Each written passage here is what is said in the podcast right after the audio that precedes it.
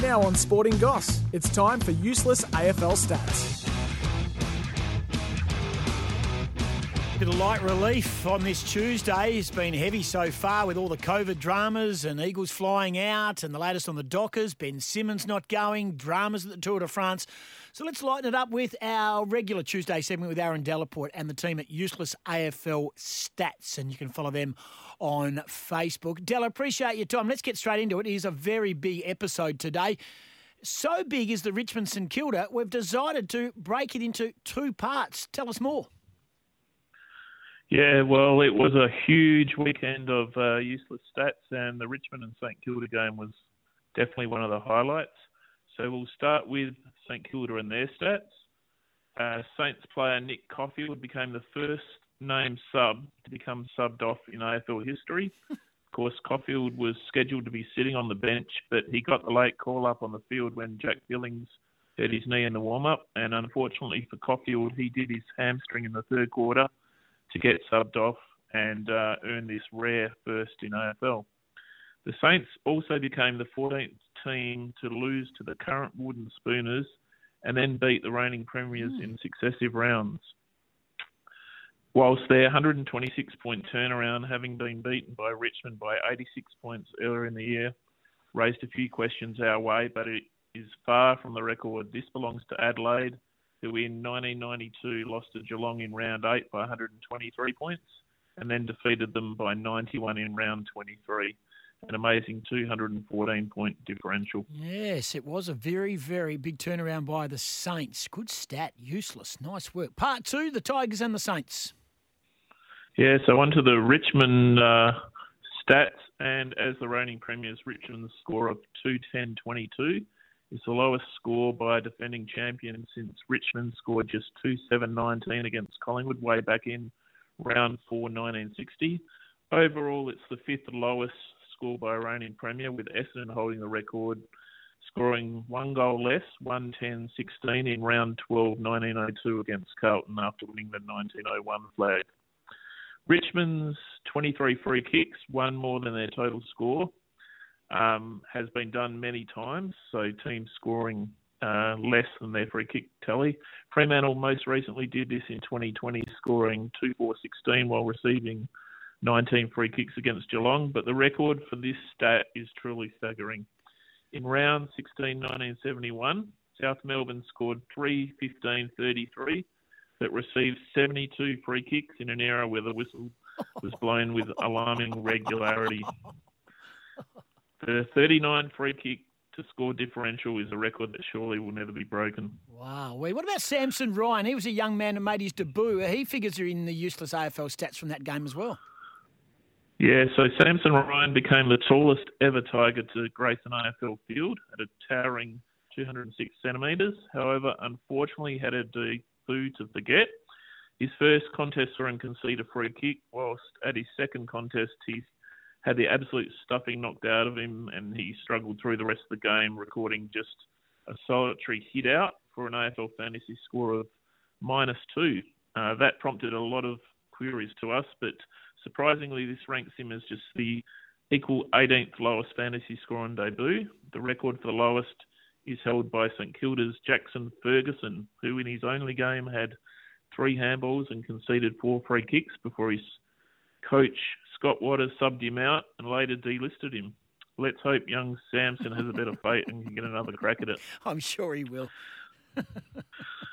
Our favourite stat from the weekend mm-hmm. was uh, that Dustin Martin became the first player ever to grace a football field, having won more Norm Smith medals than his team kick goals during the game. of course, Dusty's got the three.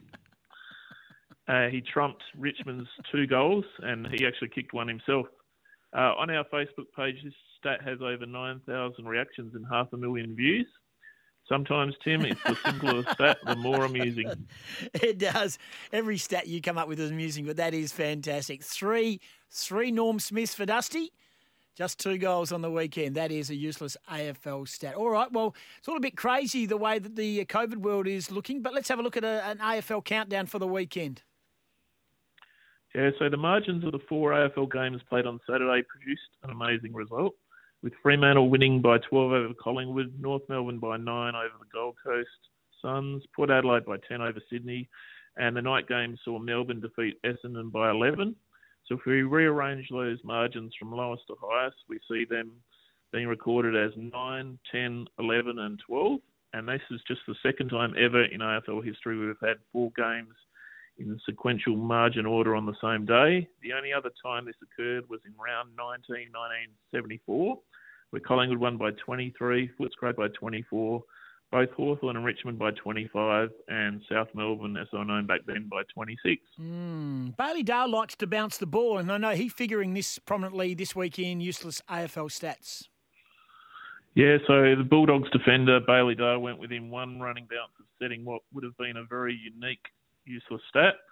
Dale had six consecutive running bounces in the last quarter for the Bulldogs when he ran out of defence before he was corralled on the far wing by yes. Andrew Gaff and he was forced to handle backwards. Had Dale have managed a seventh bounce, he would have joined just three other known efforts by players. They were Michael Mitchell, Mick McGuane, and Brent Harvey. McGuane and Mitchell both won goal of the year for their efforts in 1994 and 1990, respectively.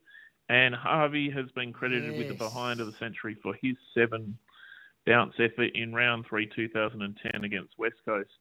So had Dale completed the seventh bounce, he would have been the only player to ever do so without kicking a score. Woulda, coulda, shoulda. Very good stuff by the team at Useless AFL Stats. Aaron Delaporte, what about a triple double to finish? Yeah, so with the NBL finals having wrapped up and the NBA finals in full swing, the useless AFL stats team took a deep dive into AFL triple doubles.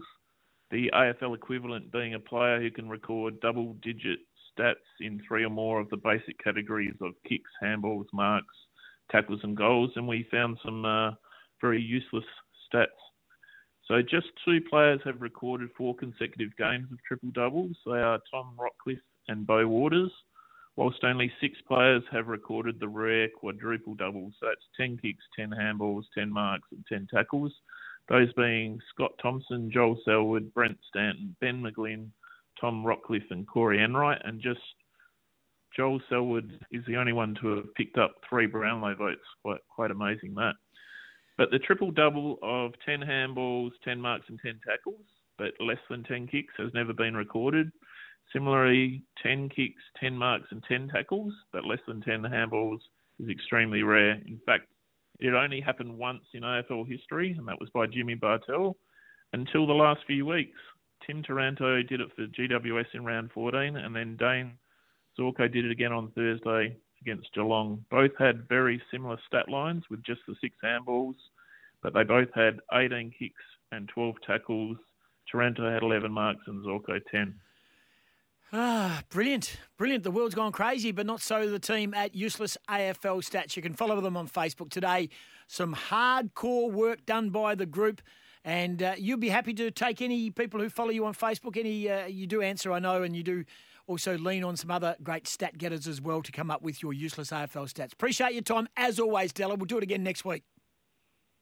No worries, Tim. Enjoy lockdown. Yeah. yeah, yeah, I'm I'll love it. Aaron Delaporte, useless AFL stats.